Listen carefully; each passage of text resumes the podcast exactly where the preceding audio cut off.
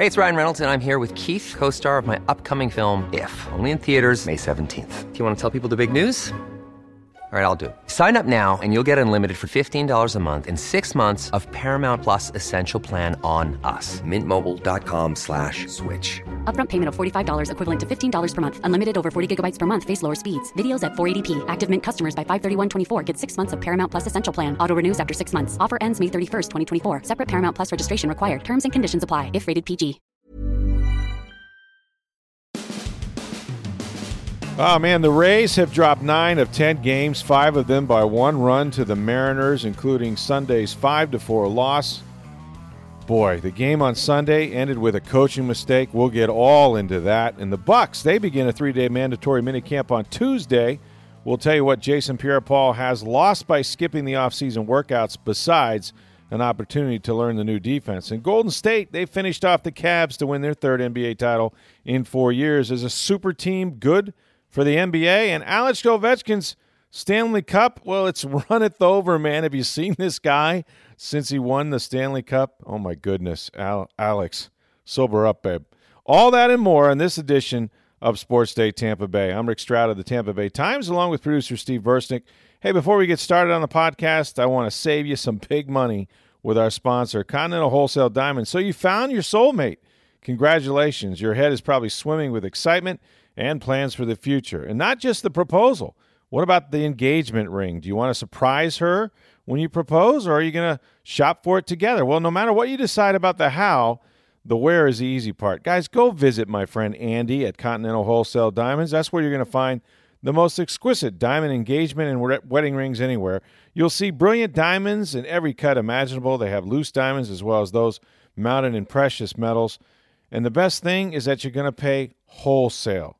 That's the key here. When you come in, Andy's going to pour you a nice scotch. He's going to show you whatever catches your eye. He's going to help you decide what would be the perfect diamond for your fiance while being respectful for your price range. Plus, you're going to learn the finer points of shopping for diamonds in the process. They got brilliant diamonds. You can't imagine how good these things are. Please go see my friend Andy. It's Continental Wholesale Diamonds. You're going to save a ton of money, and it's where I shop. They're at 1715 Northwest Shore Boulevard, Suite 150, right next to the Penthouse Club. So, man, tough weekend for the Rays. They lose three or four to the Mariners. The only win came on Saturday, seven to three. That was the first time they've shaken hands, I guess, since May 30th, I believe it was. Blake Snell, he still is the guy, right? He continues to be impressive. Um, and and the thing about him on Saturday was he didn't have his best stuff. No, he, he really, really had the fastball. That was it. That was it and he still managed to win. He allowed seven hits. He walked two. He only struck out one. Uh, a couple of wild pitches. He hit a, he batter. Hit a batter. First time That's in his career. never happened. First time in his career. You know what I have to say about that? He's not throwing inside no, enough. well, we, we've said that we've said that for a long time. They the Rays yeah. pitchers as a whole don't throw inside enough, and Blake Snell yeah. has been one who's always basically given you the inside part of the plate. So uh, it's a good thing. I mean, you're not trying to hit anybody. No, but no. if you're throwing inside and you're and you're trying to take that inside part of the plate and claim it as yours, you're going to hit some yeah. people sometimes. Especially with his velocity, and uh, I know Seattle kind of took offense to it because it wasn't it wasn't a good hit by pitch, you know, where it struck the batter. But anyway, um, he manages to win the game. Uh, look, he's their all star. He's now eight and three. His ERA is two point three zero. Uh, in fact, the Rays. I mean, you talk about you know what's happening, good and bad for them they're one of only three teams in Major League Baseball, I think, since the middle of May, May 16th or something or thereabouts, with a team ERA under three. The other is the Cubs and the Mariners. So they've been doing a, a decent job of, of uh, you know, keeping the, the scores low at least. But um, I tell you, in that game too, there was uh, the best thing that happened was there was an awful collision between Jake Bauers and Carlos Gomez. Oh, that was scary. Somehow they both got up. That was incredible. And, I, and, I somehow Carlos held on to the ball, and he caught it. Yeah, but both of them could have been down and out for a while. And you know, Bauers just got here, and that would have been devastating for them to lose one or both of those guys. But uh, they managed to hang on, and and uh, Gomez made a hell of a catch. But you know, Sunday's game. Well, let's get into that. That was a, a tough one for the Rays. So they're down five to four with two outs in the ninth, and Johnny Fields on first after a single. And Carlos Gomez hits a blooper to shallow right that drops right in front of uh, Mitch Haniger, the, the right fielder for the Mariners. So a couple things happen on the play. I mean, Field is busting it. um, pretty hard to third, but he's kind of looking over his shoulder. And, you know, Matt Quatraro sees that, you know, when when Haniger slides, he kind of he doesn't pick the ball up cleanly. You know, the first time he tries to grab it with his hand and then his glove, and but as you know, as Field is hitting third, he's got the stop sign up. So Field kind of slows down, and then when he sees he doesn't pick the ball up, you know, Quatraro waves him home. Well, at that point, you know, it, it's he's not very deep, right? This is really shallow right field, if not just over the second baseman's head in a sense. It's maybe 120 feet from home plate, and of course he's out by a long shot, right? Easy throw, um, tags him standing up. Game over. So we've had a couple of these by Quatraro. I mean, you know, sometimes he sends them and, and gets them thrown out. I mean, that's the life of a third base coach. But he hasn't had a. I don't know what the percentage has been, but it hasn't been great. And this they, this one stands out when the game ends with a guy. Well, it, um, it stands out because it wasn't even close. If it's a bang bang no. play, I, oh sure, I, I, tend to I tend to believe be aggressive. I, I think yes. I think as a whole, third base coaches aren't aggressive enough. I, I think in baseball, force them to make a play. But right. if if and if it, if it's a bang bang play, the outfitter made a heck of a throw, then you tip your cap and, and good job. But yeah, when you're out by 20, 30 feet, yeah, I mean th- that's not being aggressive. That's that's not. Uh, it's, it's reckless. Yeah, exactly what it is. Yeah, it's, it's reckless, and and they've had enough trouble running the bases on their own. They don't need that kind of help, if you will, from your third base coach, who's let's face it, aside from giving signs, okay his primary job is a traffic cop. I mm-hmm. mean that that you have one job. It's to you know hold guys up or wave them home. Well, and, the thing is, once you've put that stop sign up, and the base runner's starting to slow down, unless it's unless it's completely gone past the outfielder, you can't start sending them again. No. You and know, from if, that, if, any, if anything, you want to be saying go, go, go, go. No, stop. Right. You a know, lot of times you'll see him hold a guy up yeah, late, yeah. but he has time to if get back. If you've got the stop sign up first, mm-hmm. you know you, the the base runner is slowing down, so it's hard for right. him to get the momentum back up to be at full speed again. Sure, and I've seen I've seen third base coaches um, at every level, but uh, certainly in the major league levels, they're halfway down, more than halfway sometimes down mm-hmm. the third base line. Oh, yeah.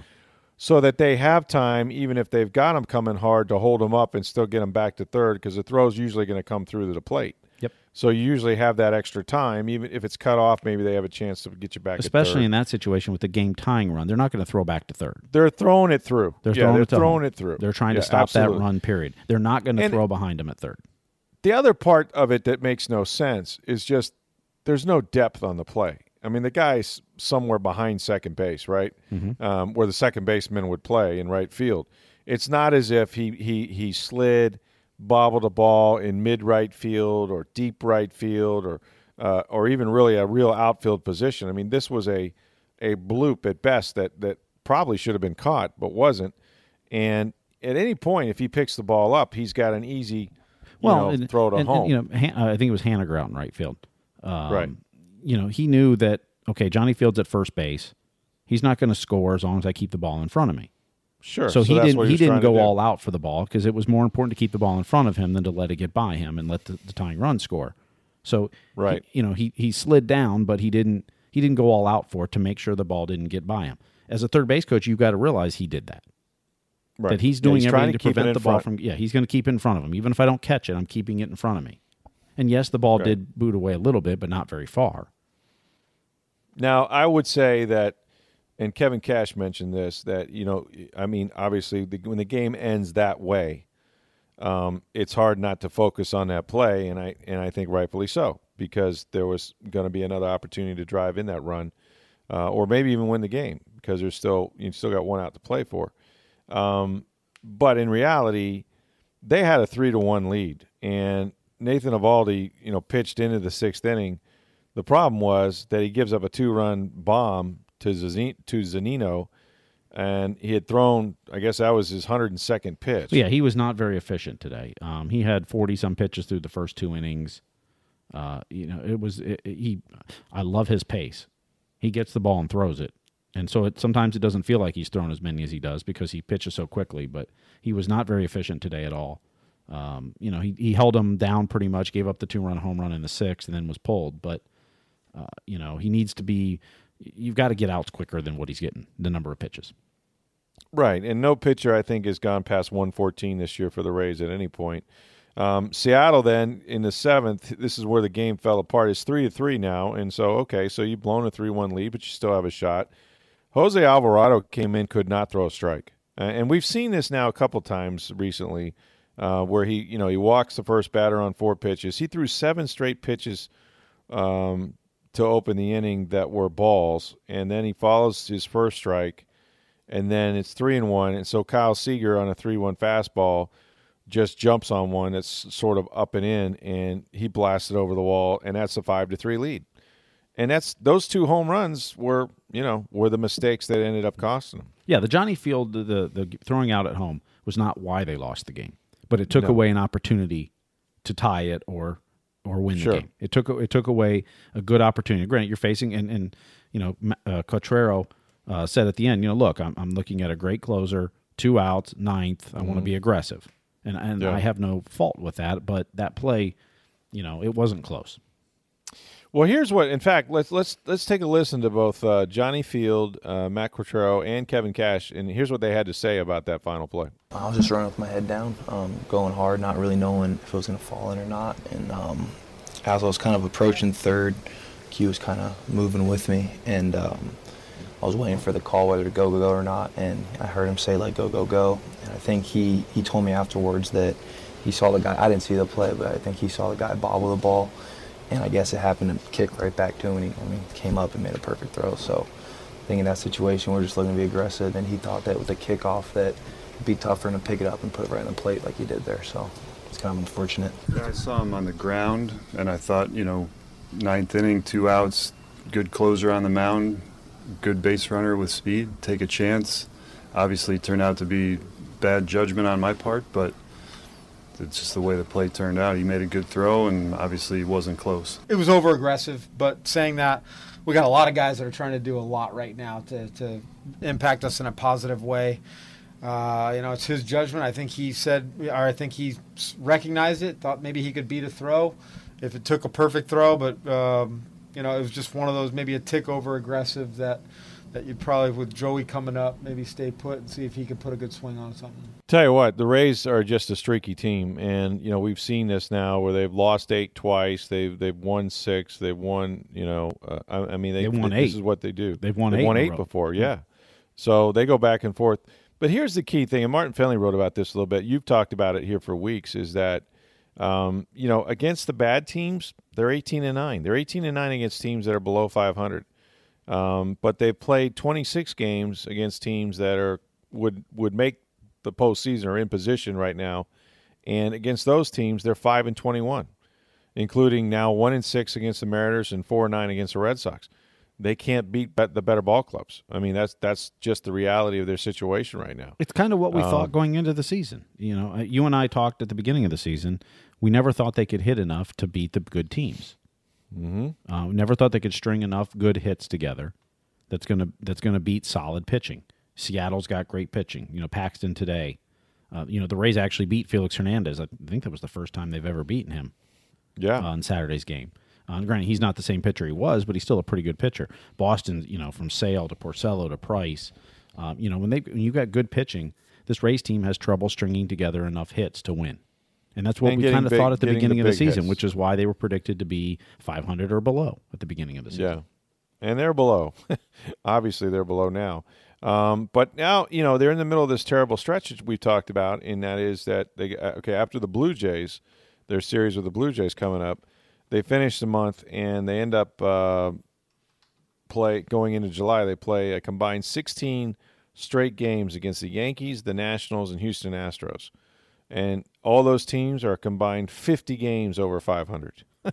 so, good luck, Rays. Also, some more bad news. Although, if you're a Willy Adames fan, this might be, I guess, good news for you. But uh, Daniel Robertson was hurt. He was uh, kind of tweaked his hamstring. I guess he was breaking for a foul ball earlier in the game, and then uh, when he got up to the plate, uh, tried to try to get out of the box and, and felt the hamstring again. So you know, as Lovie Smith would say, a hamstring. I don't, you know, that could be. Who knows how long a hamstring now is going to be. And after the game, groin. he said he didn't think it was that bad. He wasn't sure at the time. He's never really felt that before, so wanted to be caught, you know, take precaution on that, but doesn't think it's going to be too bad. yeah. Meanwhile, it, still, meanwhile, Adeiny Hechavarria is getting ready to go on a rehab assignment. Right, he's close. I mean, they got a problem. Uh, obviously, they're going to have to decide what to do if they're going to bring Adames up, and when Robertson is back, um, and I don't know if he's going to miss time or not. But let's say, even if he goes on a ten day deal, at some point you've got really too many too many infielders, right? Well, I think if Adames comes up, you're going to see Christian Arroyo go down to make sure he continues to get playing time.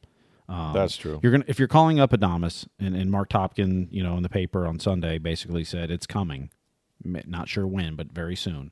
Um, he's Mm-hmm. going to play short almost every day, just like Jake Bauers is playing first almost every day, which means Robertson and Wendle are going to platoon at second, I would assume, Yeah. which is what was the plan at the beginning of the year. And then Duffy's got third. Robertson and Wendle could also back up to give, you know, uh, Adames or Duffy a day off here and there too in the platoon situation. So they're not just every other day essentially. Um, you know, you might give Duffy a day a week off, Adames as well. Along those lines, we mentioned, uh, you know, Jake Bauers coming up. The Rays officially moved on from Brad, Brad Miller. They traded him to the Brewers in exchange for a minor league first baseman, Ji-Man Choi. Did you see his last hit in the majors? no, Just on Friday, you, a pinch hit grand slam, nice. and then got sent down after the game. Well, he's hit 201 last season with just nine home runs, and he was batting uh, 256 with five home runs before he was. Uh, no, that's Miller. I'm sorry. Um, yeah, that was Miller before he was designated. And then Choi, I guess he. Well, he's 27. This is his, his fourth team in the big leagues in three years. No, So he's it's played for someone, and I can't, I, I can't remember who said this, but he's a former Mariners prospect. So is this a, is this another Rays Mariners trade? I, I, I did. I can't take credit for it, but I don't remember who said that on Twitter that I saw. So I apologize. I mean, the teams he's actually played in the majors for the Angels, Yankees, the Brewers. So I don't. Correct, Maybe yeah. he started with Yeah, he Seattle, did, he but did. Uh, born in South Korea, 191 average in 72 major league games, nine home runs in 157 at bats. So he was uh, he was on the uh, AAA Colorado. but a pinch hit grand slam just Friday night in his last game Nice. for the Brewers. So before he was sent Yeah. down. Well, this makes Bauers, you know, with the Miller thing, this makes him the everyday first baseman, I would assume. Um, yeah, I mean, C.J. Cron has basically been playing uh, DH since Bauers has come Yeah. up, and he had another home run today. Yep. So what was that? He's 14 got for him 15 now? on the year now. 15, not Yep. bad. Not bad. Unfortunately, they don't have anybody else getting home runs, but that's that's sort of where they're at. So we'll see how the Rays uh, manage to go moving forward. But uh, they got the series coming up with Toronto. It's been it's been a tough sledding for them, man. You lose nine out of ten. Those are the kind of streaks that are hard to come back from, and they've done it a couple times this year. So Kevin Cash will have to uh, see if he can pull them out of it. And speaking Meanwhile, of the the Ra- Bu- speaking of the Rays, did you see Sergio Romo's giving a bunch of gifts away to the team? So Sergio Romo, if you remember, was let go and kind of wasn't sure he'd stay in baseball, and the Rays picked him up last year, kind of a reclamation project. He did really well, and then the Rays brought him back again this year. Well, Monday he hits ten years in the major leagues, which I believe gets you a full pension. Uh, but he's just so thankful to be here and says this is the happiest he's been and back in baseball and, and doing well that he bought drones and scooters and Bluetooth speakers and all kinds of cool stuff and had all the players, his teammates, had the clubhouse guys, everybody else pick numbers out of a, a bucket or something and that corresponded to what they got. I mean, he had lines of scooters up in the hall and drones and all this stuff and gave out gifts to everybody. Just so thankful for everything. It was really cool. You can read about it in the Tampa Bay Times and it's on tampabay.com. He's a good dude, man. I've heard him on Inside uh, the Rays and and some of the stuff he does. Um, you know, we listen to him talk. I mean, he has been around ten years, a long time to pitch in the majors. But um, yeah, that's neat. Uh, maybe they can use those scooters on the bases, man. I've, I've never Well, seen does, does it tell you when does, when to tell you when to go and not go? I mean, well, it has a red light and a green light, We were yeah. talking before that Jake Bauers is on on at at second base, and a ball Yeah, gets, he got- runs- hits behind him to the shortstop, and he goes to third. him. Yeah, it's Yeah. in front of him, and But I mean- you know, and he runs, and you, can't With run one in that out. situation. Yeah, with one out, No, you can't. you can't. You cannot make an out there. And the thing is, is, is it, that's that's baseball 101. I mean, that's not being aggressive. That's being stupid. I hate to say it. I mean, it's like you can't say. And Kevin Cash says, oh, "Well, he's you know he's only been in the majors now for." Forget that. He got, the guy's played baseball his whole life. Hmm. How did he get here? You learn you learn at amateur ball. If anybody worth their salt is coaching you, that when you're on second base with less than two out and the ball is hit in front of you, anything on the left side, the ball, they always say it, make sure the ball goes through. Yep. You got to see it go through into the outfield before you break. Um, you know, you may have a guy dive and have no play at first, and you could run yourself right out of the inning. You know, and, and, and with a little flip to third, it's one of the easiest plays in the big leagues. I, I just I can't and they they run the bases like they don't know the game. And and um, this has happened all year. And Cash talks about, well, we're trying to emphasize, we're going to emphasize it. It's Well- you're not being overly aggressive. This leads me back to you know what are they learning in the minors? Nothing. What are what are? I mean, granted, not all these players came up in the Rays system and, and everything else, but you know, th- once you get to the big leagues, these basic stuff shouldn't be what Kevin Cash and his coaching staff are teaching you. Nope. This is, I mean, you know, when to when to hold at second when you know when the ball's hit to your left side or right side. That's not that's not what they should be teaching at this level. You should know Nope. that already. I agree. I, I I've never seen like I said, I, I I don't know where they lead. You know, they keep these numbers about outs you make on the bases. And the Rays have done this before where they've led the majors in that category.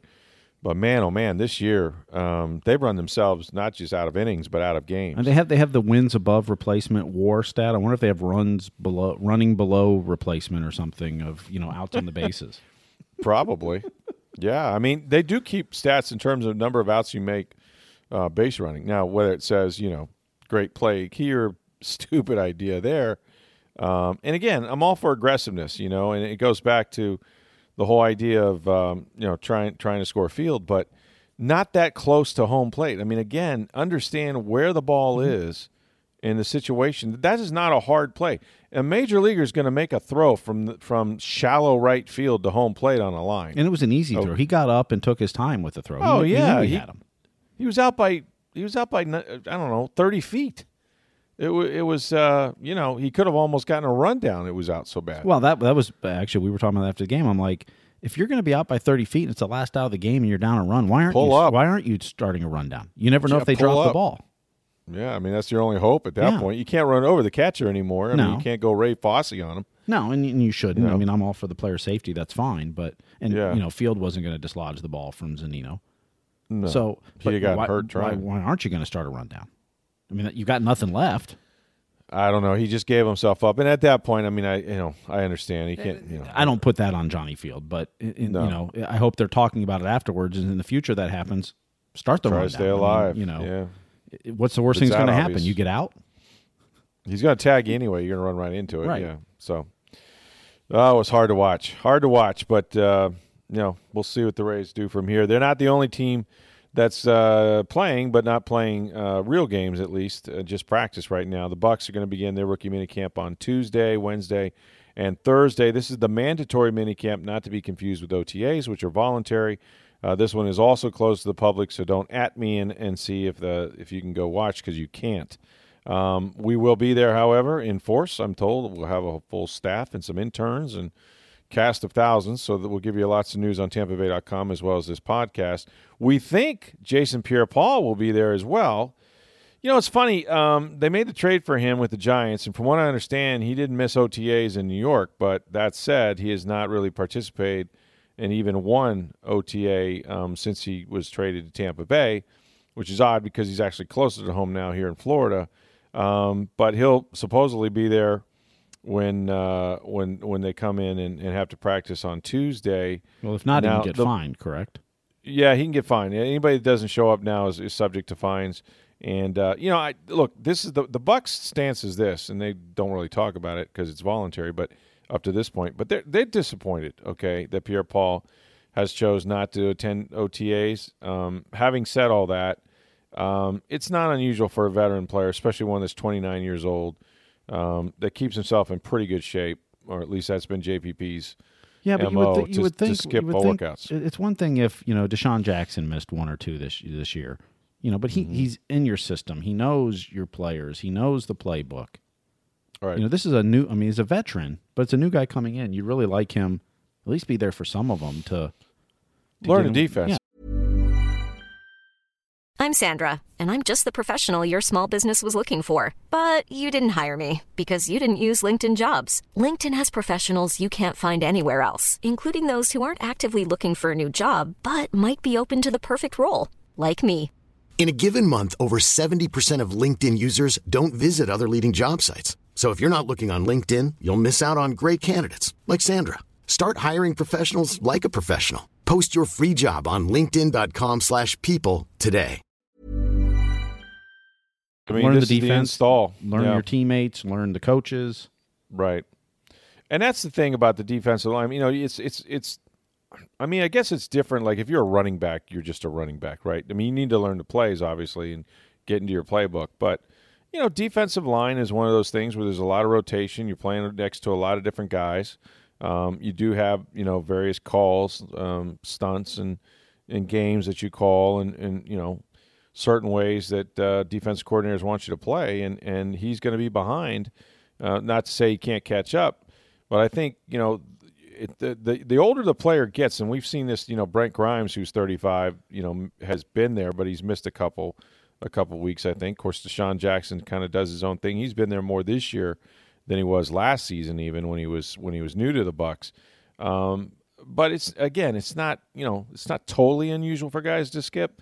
They have their own routine and, and that sort of thing. But if you're new to the team, and here's the other thing, which I, honest to goodness, I hope I'm. I, I would love to be this rich one day, but it will never happen. But Jason Pierre-Paul and his contract that they got from the Giants that he's now playing under with the Bucs includes a workout bonus of two hundred and fifty thousand dollars that he just said, "Eh, I'm good." Can you imagine that? If you show up, you get paid a quarter million dollars to essentially volunteer, which really doesn't make it play in the voluntary. It makes it- Yes. For two hours a day. I mean, yeah, you got to do the classroom stuff, but like your longest day is, I don't know. You could pay me less than a tenth of that, and I'd show up. Yeah. Well, we work for a lot less than that. Believe me. Um, there's quite a few less zeros, but, um, but yeah, man, it's just, it's, you know, that's in addition to not learning the defense and all that, you lose a quarter of a million dollars. We'll see who's going to be there, and I would expect all of them. But uh, now it's noteworthy because um, you know they will be fined if if they're not. Uh, they had a, when I was out there last week uh, on Thursday, the OTAs were open to us. They got a lot of red zone week last week. Uh, they had um, four days, and so they, they went to it at that. Uh, one thing you're going to see a little bit that they've been working on, I think they're probably going to do some of it, is run pass options down there. Saw a lot of it with the Eagles last year, and it was fairly successful. And we watched Jameis Winston one time in practice on Thursday, just completely, um, you know, suck in the defense, and, and he basically ran 20 yards untouched for for a score when they were doing some red zone work. So um, it's going to be interesting. I mean, it's a copycat league, as Dirk Koetter said. Also notable from uh, last Thursday's uh, workout, if you follow my Twitter feed, look, Gerald McCoy jumped off sides one time and he got chewed out rather loudly by Brentson Buckner, their new defensive line coach, and it was caught on camera. Um, and so this got on Twitter and it became kind of a thing. People were kind of like mentioning it, and eh, you know, most most of the people were kind of like, "Oh, good," you know, like Buckner's going to hold him accountable. We've heard a lot about lack of accountability last year, of course, and um, you know, eh, the whole thing that kind of deteriorated with Chris Baker at the end of the season in the Carolina game, who jumped off sides after he was told, "Don't jump off sides," uh, and now he's no longer here. And McCoy's always been that guy that has such a good get off that sometimes you think he's offsides and, and he doesn't get called for it. But um, I think last year he might have only had one penalty or two penalties. I think I read very- two penalties. One was accepted, one was declined. Yeah, he was he wasn't a big offender for them, and he's pretty disciplined. But you know, I think the whole point of it was for Buckner and for most coaches or a lot of coaches is that um, you know I, I can't have this from even you know from my six time Pro Bowl, and in a way. And I talked to Noah Spence after practice about this, and I talked to Vinny Curry. Both of those guys mentioned Buckner and how much respect. This has been a theme throughout the offseason is and I know they got a lot of new defensive linemen, but how much respect they have for Buckner because he was a former player. He played 12 years in the NFL, and that's rare to find a position coach. Yeah, he wasn't just a player. He was a solid player. When you play 12 years in the NFL, that's not that's not a cup of coffee where you just were there for a year or two and then went to coaching. 12 No, years. went to went and played in two Super Bowls, one for the Steelers and one for the Panthers, and was part of a Panther defensive line that gave the Bucs fits after the 0-2 season. He's told the story. He came down and watched the Bucs play, you know, at Raymond James Stadium against the 49ers. Um, and uh, you know went back home to, to Carolina told those guys like Julius Peppers and Mike Rucker, we need to be like the Bucs defense. We need to be the ones that drive the bus here on the defensive line. The next year they did it and went to a Super Bowl, damn near beat the Patriots. Um, Adam Vinatieri won that game in Houston. So, um, you know, it was uh, he's he was a hell of a player. He's done a good job at Arizona. Now he comes to Tampa Bay, and you know, so he got a little loud. And, and his whole thing was, you know, I pulled these other guys out of practice when they jumped off sides. I can't have, you know, you. And and what the players said after the practice was, look, he doesn't care who you are, six time Pro Bowl. It doesn't matter. You know, he's gonna he's gonna demand accountability and and those are all good things you know this is what the off season is it's setting a standard he has a certain standard he's to make sure so he got loud and it's not unusual for defensive line coaches or assistant coaches whatever to get loud and so I got it. There was this little thing with one of our staffers, Thomas Bassinger, who was we were back and forth, and and I don't want to put words in his mouth. You can read it, but like Thomas's take was, yelling is stupid. You know, it doesn't do anything. Play tunes you know players tune it out. It's I'll, t- I'll tell Bill. Belichick that because every year I see tape of him yelling at Tom Brady. Yeah, I mean, look, every all year, that matters. Every year he does. All that matters is if you win, right? Because I mean, if you're just a yeller and a screamer and you lose, then you're just out of control and you're you're a maniac. If you do it and you win, then you're you're you're called a disciplinarian. Th- there's But- a different. There's a difference of yelling and screaming all the time, and this is what you do. You know, every time on the practice field. To okay, we've got a problem. I'm calling it out and getting Right. your attention. and that's what this was. Ex- This was a teaching moment. You know, this was look. I've I'm going to set the standard right here using my best player as an example. You know, there there used to be. You know, coaches have methods to their madness all the time. You know? Absolutely. Um, They're psychologists example- more than anything. Well, they are. I mean, in this, like, okay, this is how it went with Bill Walsh, and then it got passed down to Mike Holmgren. Did the same thing, where Walsh would not yell at Montana, Nope. but he would he would chew Holmgren's butt out because Holmgren coached the quarterbacks, and Walsh would be all over him, uh, or, or or or you know whoever was the quarterbacks coach at the time, and he would do it in front of the quarterbacks and say, you know, what the what the heck are we doing here? What did you you know? Why can't you get this guy to, to do this? This is your fault. This is all. And if you like the quarterbacks coach, the players were like, holy holy gosh, we're in, you know we're we're going to put this guy's job in jeopardy. So when Holmgren got to Green Bay, and I've talked to Steve Mariucci about this, he was the quarterbacks coach for Favre, and Holmgren wouldn't scream at Favre, but he dog cussed Mariucci in front of Favre. Yep. And Favre would feel like crap. Favre would be like, "Sorry, Steve," and then you know, then Mariucci, and and Steve knew the routine because he had seen it happen with Walsh, and so that that was their it's, way. It's good cop, bad cop. Yeah. Well, in this instance, what's better? You want him. You want him to like your quarterback coach and hate the coach. That's right. And what's better now in this case for a, a new defensive line coach to call out, whether they deserved it or not, but to call out the best player on the team or the best player on the defensive line so that, hey, if you're going to hold, if you're going to do that with that guy, then I know I have to fall in line. And you're not, and, and you're holding everyone to the same standard. It was a great sort of almost deliberate moment. And McCoy knew what was going on. I haven't talked to Gerald about it, but I'm sure when He's I do, smart enough to know exactly what was he knows exactly what was happening and you know to say that he's going to you know at one point thomas quoted tony dungy to me which um, remind you that i met tony dungy in 95 but um, you know the thing about tony he had his way of coaching but he also hired rod marinelli and joe marciano as a special teams coach marinelli is a defensive line coach best in the nfl still and i'm telling you i thought everything those two guys said rhymed with tucking um, it was, I mean, seriously, I I never heard them speak normally to a player, uh, and yet you know you had a first time, you know, first ballot Hall of Famer in, in Warren Sapp that credits most of his career to him. So, um, you know, it's look, it's football, okay. Uh, it's they, there's been coaches yell at players since they were in eighth grade or eight years old. In my past, I got to work with Bob Huggins. Bob Oh, Huggins was goodness. the coach at the University of Cincinnati. He's now the head coach at West Virginia University in college basketball. Yeah, he screamed himself into a heart attack. Well, drank himself into one, but Well, that too, but um, I got to I got to travel with the team some. I got to work with the team for many years, and for three hours a day on the court, he would dog cuss his team and yell and scream and challenge them and make them better. But what you don't see is the 21 hours off the court. that's right. That was completely guy different. was hugging him up. Yeah. Yes. Yep. and, and you know the players knew and understood for those 3 Mm-hmm. hours you come to work and you're going to work and you're not going to you're not going to make mistakes you're not you know we're going to we're going to practice perfection and and work our butts off but you don't Yeah. see and I got to see how the players react with him off the court Right. and to this day you can't find a former player Huggins that doesn't love him Well, look, a player. All I know about players is, especially at the professional level, is they want you to make them better. You know, because this is their job. This is how they feed their families. Mm-hmm. they want to be coached to- hard They want to be coached. The great ones yell- want to be it doesn't coached mean hard. yelling but they want to be coached hard. They No, want they, they want to be better.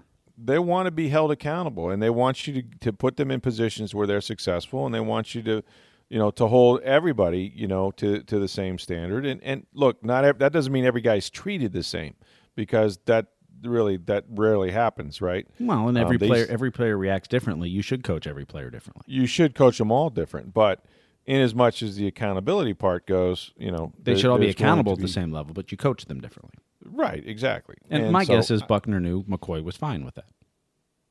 Well, if he didn't, he probably shouldn't be around. I mean, Buckner or McCoy, because I mean, but again, Gerald. Pl- I mean, he played at Oklahoma for gosh sakes. You don't think Bob Stoops yelled at him? I mean, come on. I mean, this. You know, this. I, I don't. I don't know where you know this became a thing, even on Twitter. But I, I just, you know, it's just kind of silly to me because I was there and I, I knew exactly what was happening, and I talked to both Vinny Curry and Noah Spence, who mentioned the very episode both times. So whatever. That's the end of that. Um, but that that all took place last Thursday, so we just wanted to mention it. Um, also, uh, farewell to uh, the Cavaliers and maybe LeBron from the Cavaliers. Golden State Warriors. They get they sweep the Cavaliers. This is their third NBA title in four years, Steve, um, and that means it's a dynasty.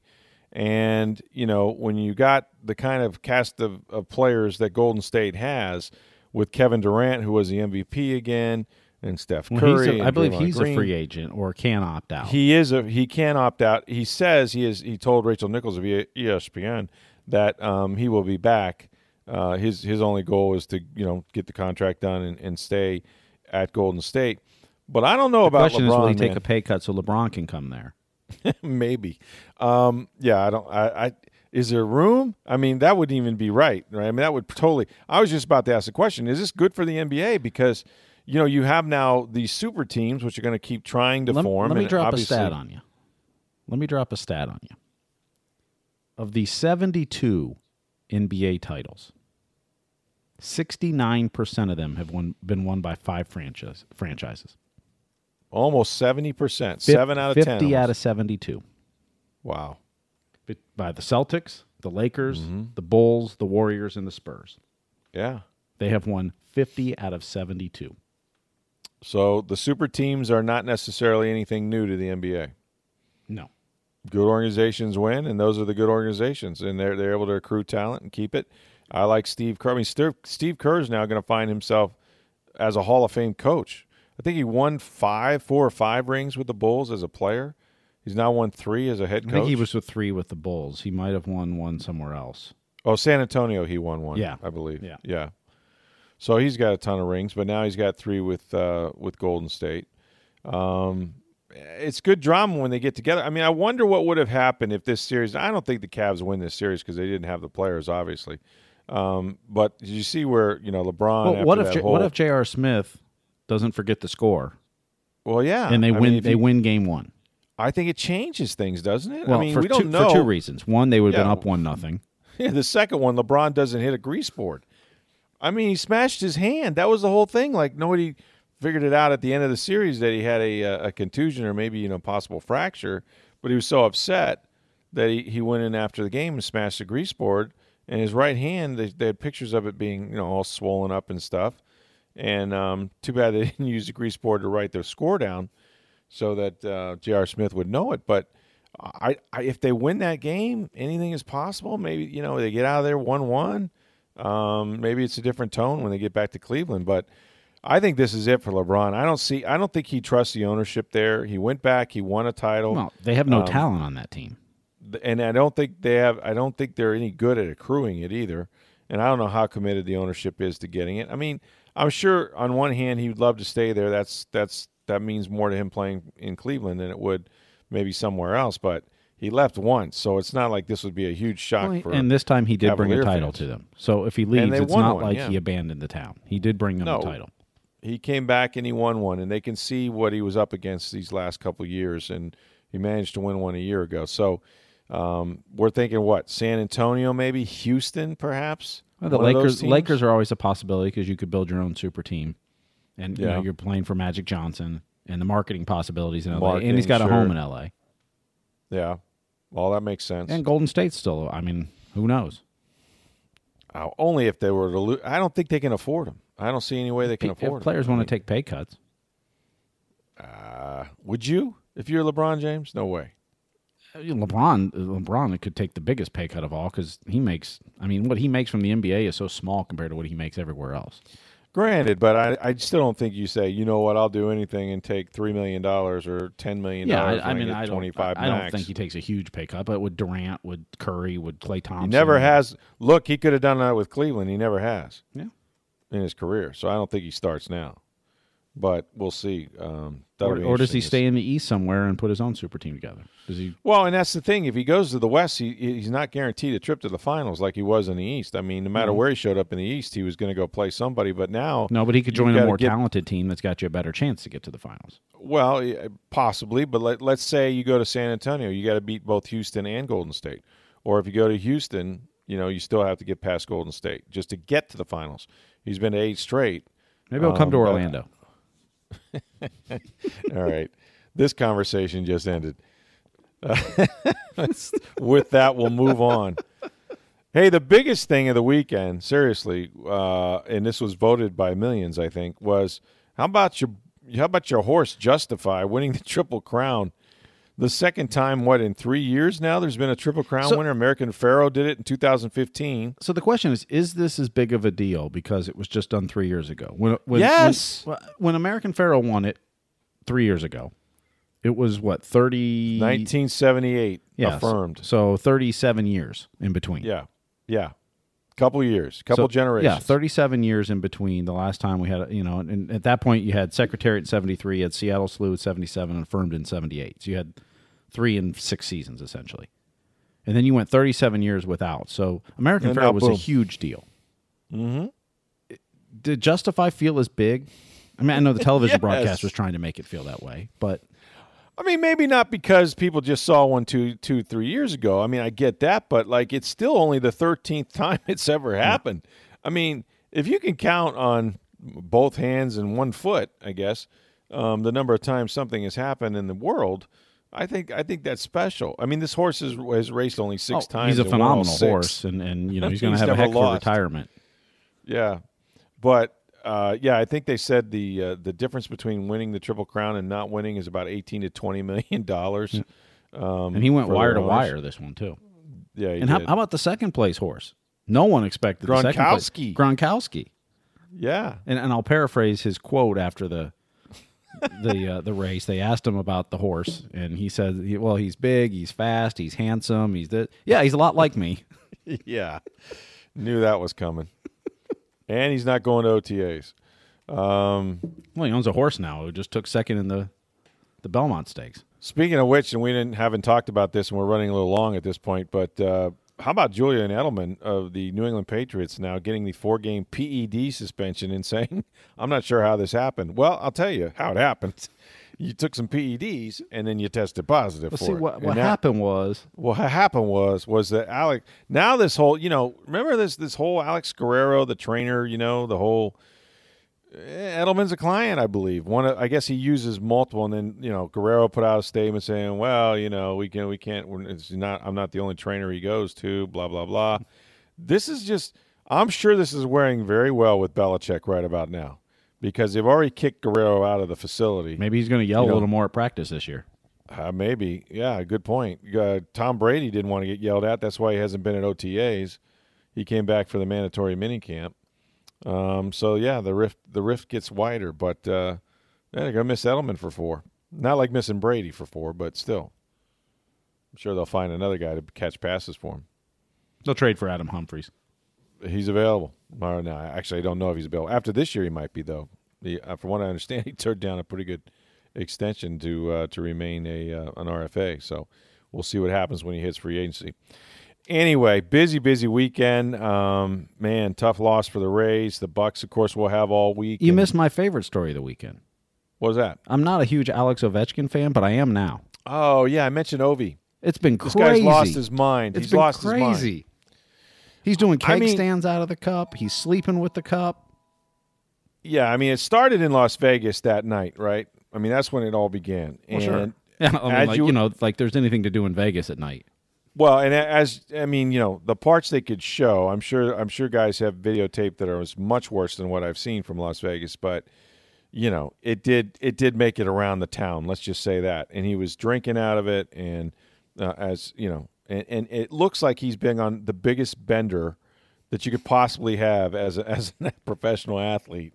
And, you know, kind of right there with him is TJ Oshie and all these guys. And it's been But hilarious it's, but it's also all the fans. I mean, they're taking it out in the streets. Oh, they're yeah. at the Nationals game. They're doing keg they threw out stands the out first of it. They're- pitch, keg stands, running in fountains, doing fountain angels or whatever. He was shirtless. You know, it, it's just been wild. I mean, I'm I'm a little worried about him at this point. To be honest with you, I think something bad's going to happen. I know they have a guy that takes care of the cup, but is there anybody to take care of Ovechkin? I mean, I think the Capitals should. should uh, should hire one. You think so? Yeah.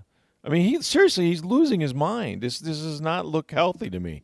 But talk about a guy. I know he waited a long time. I mean, you know, Well, hell, the whole he city deserves- has, and the whole city's gotten behind him, which is which is awesome to see. I mean, like I said, I'm not Yeah. a Capitals fan. I was never the biggest Ovechkin fan. I think he's a tremendous player, but Right. just never a big fan. of But you know, seeing this But if side you of like him now, sports, seeing this side of him now, I love this. This is fantastic. Yeah. And if you like sports, you have to feel good for somebody who's put as much into it as that plays at such a high level as he did. And then I thought put the team on his back and won that Well, cup. for I how mean, many that- years have we said he's the best player never to win a cup? Right. And now we're going to say it about Stamkos. It's awesome. No, yeah. Now, now let's let's let, let's let that be Steven Stamkos next year, going to the Rays games, doing keg stands out Yeah. of the cup. Something tells me that Stamkos won't be doing snow angels and fountains anywhere around Tampa, but that's I don't know if that's his personality. Um, but yeah, it's been fun to watch. You are right; that was the best story, and I mentioned that earlier. So, anything else? You think we've exhausted the weekend? Oh. What do you think? Uh, sad news for USF. Uh, one of their mem- original members of the team, Kenyatta Jones, oh yeah, died over the weekend or uh, at age 39. Age 39. Yeah. yeah, Uh, the first uh, Yeah. USF player drafted. right. Played for New England. Um, got in a little bit of trouble, you know, but heck, man, that's just a that's a horrible thing. Um, boy, 39 years old. I know Joey and I wrote a story. You can read about it on TampaBay.com. But yeah, USF fans, I'm sure, remember uh, Kenyatta Jones. So um, I think at one point he even was a, uh Storm player. I think for one year for the Tampa Bay Storm, locally in the Arena League. So rest in peace, uh, Kenyatta. But yeah, so that that should do it. I think for the weekend. Anyway, whew, I'm exhausted just from uh, trying to catch up. We're here every Monday through Friday. We're glad you guys are here with us, and we love your feedback. Uh, we love the fact that uh, we're getting more and more people to listen to the podcast. And you can always reach us uh, and interact with us on Twitter at SportsDayTB. Um, you can reach me on Twitter at NFL Stroud, or my email address is rstroud at tampa bay dot com and really um, love for you to rate and review the podcast steve where can they find this podcast Anywhere you get podcasts, whether you subscribe through iTunes or Google Play, Stitcher, SoundCloud, iHeartRadio, TuneIn, or any third party app, you should be able to download the podcast. Just search for Sports Day Tampa Bay. If you can't find it there, go to tampabay.com slash sports. The latest episode's always there too. keep it right here we're going to follow the rays of course we have more sports news for you all week long as the bucs begin mandatory mini camp uh, tuesday through thursday. And um, check back with us. Uh, again we'll be here all week uh, monday through friday for sports day tampa bay. For steve versnick i'm rick stroud of the tampa bay times. Have a great day everybody